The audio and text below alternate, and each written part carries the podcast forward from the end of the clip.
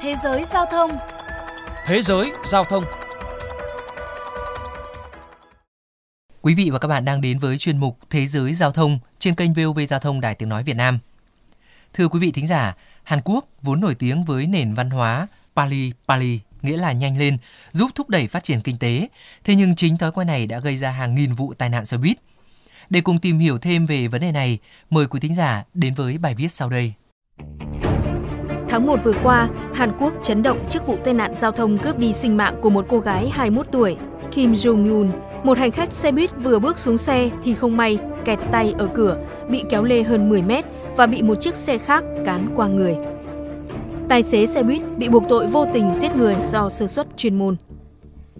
Nếu tài xế đã chắc chắn rằng hành khách đã xuống xe hoặc chỉ đợi trong 3 giây thì đã không xảy ra một cái chết thương tâm và không đáng có như vậy.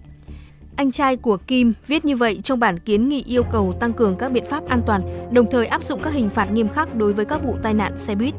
Bản kiến nghị đã thu hút được hơn 35.500 chữ ký. Luật sư Jung Kyung In cho biết, hình phạt với các tài xế xe buýt chạy ẩu dẫn đến tai nạn tử vong thường chỉ là một án tù vài năm, thậm chí đôi khi chỉ phạt hành chính. Theo luật hiện hành, chỉ phải đối mặt với án tù tối đa 5 năm hoặc mức phạt tối đa 20 triệu won, tương đương 17.500 đô la Mỹ. Cái chết của Kim đã tạo ra một cuộc tranh cãi nảy lửa về văn hóa Pali Pali, nghĩa là nhanh lên, nhanh lên trong tiếng Hàn, rằng động lực từng thúc đẩy Hàn Quốc phát triển thần kỳ cũng có mặt trái. Vụ tai nạn của Kim một lần nữa dấy lên thực trạng báo động về sự gấp gáp bất cẩn, phóng nhanh phanh gấp của xe buýt, không màng đến sự an toàn của hành khách. Mặc dù được khuyến cáo chỉ đứng dậy sau khi xe buýt dừng hẳn, nhưng đa số vẫn bước ra cửa trong khi xe đang chạy vì tài xế không cho họ nhiều thời gian. Bridalan một người Mỹ đang sinh sống tại Hàn Quốc đã chia sẻ. Nhanh lên, nhanh lên là những từ đầu tiên mà người nước ngoài được học khi đến Hàn Quốc và sau một thời gian ở đây, tôi nhận thấy đây chính là nền văn hóa. Ai cũng vội vã và thiếu kiên nhẫn. Khi đứng đợi ở bến xe buýt, tôi có cảm giác nhiều người luôn trong tư thế sẵn sàng chạy thật nhanh, ngay cả khi xe còn chưa dừng hẳn. Điều đó thật nguy hiểm. Han Sang-jin, nhà nghiên cứu cấp cao tại Viện Giao thông Hàn Quốc cho biết, hầu hết tài xế đều tăng tốc ngay sau khi hành khách lên hoặc vừa bước xuống xe. Có thể kể đến vụ việc vào năm 2017, khi áo khoác của một phụ nữ bị kẹt vào cửa xe buýt, vừa bước xuống đã bị kéo lê trên đường. May mắn là người này bị thương ngoài da thôi. Sau khi nạn nhân làm đơn khiếu nại, công ty mới thừa nhận lỗi do tài xế và người này phải nộp phạt do lái xe bất cẩn.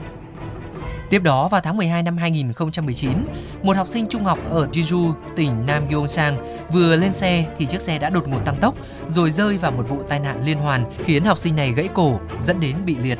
Cơ quan người tiêu dùng chỉ ra rằng hơn một nửa số vụ tai nạn do phanh gấp, 13% do cửa xe đóng sớm và 9% do chạy quá tốc độ. Còn theo số liệu của cảnh sát, 60% vụ tai nạn xe buýt trong năm 2019 do lái xe không an toàn và 10% số vụ không giữ khoảng cách an toàn. Những người có kinh nghiệm lâu năm trong ngành cho biết, các tài xế phải đối mặt với áp lực đúng giờ nhiều hơn là an toàn. Khi số vụ tai nạn gia tăng, nhiều người kêu gọi thay đổi văn hóa Pali Pali. Ông Han thuộc Viện Giao thông Vận tải cho biết, trước đây nhiều tài xế làm việc 2 ngày liên tục, nhưng giờ đây họ làm việc 8 đến 9 giờ một ngày theo ca ngày hoặc ca đêm và thói quen lái xe quá khích dường như đã giảm đi một chút. Về vấn đề này, giáo sư Somserion của Đại học Kung Hee có quan điểm. Chế độ làm việc tối đa 52 giờ mỗi tuần được thực hiện kể từ năm 2018, nhưng ngành xe buýt được chỉ hoãn tới hơn một năm. Hàn Quốc vốn nổi tiếng với thời gian làm việc kéo dài và căng thẳng. Do đó, chính sách này là cần thiết nhằm giảm tình trạng làm việc quá sức, giúp nâng cao chất lượng công việc.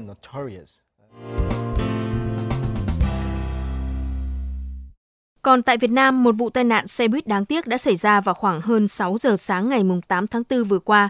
Theo đó, chiếc xe buýt số 14 chạy tuyến bờ hồ Cổ Nhuế đang chạy trên đường Phạm Văn Đồng, Hà Nội. Khi tới trước cổng khu đô thị Sipucha, chiếc xe buýt quay đầu thì bất ngờ mất phanh, lao lên vỉa hè rồi tông trúng nam thanh niên đang đi bộ khiến nạn nhân tử vong.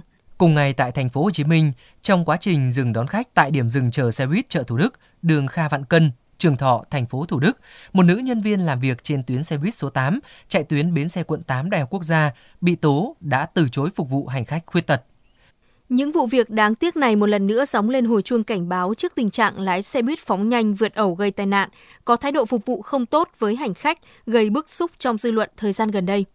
Những nội dung vừa rồi cũng đã khép lại chuyên mục Thế giới Giao thông ngày hôm nay. Cảm ơn quý thính giả đã quan tâm theo dõi.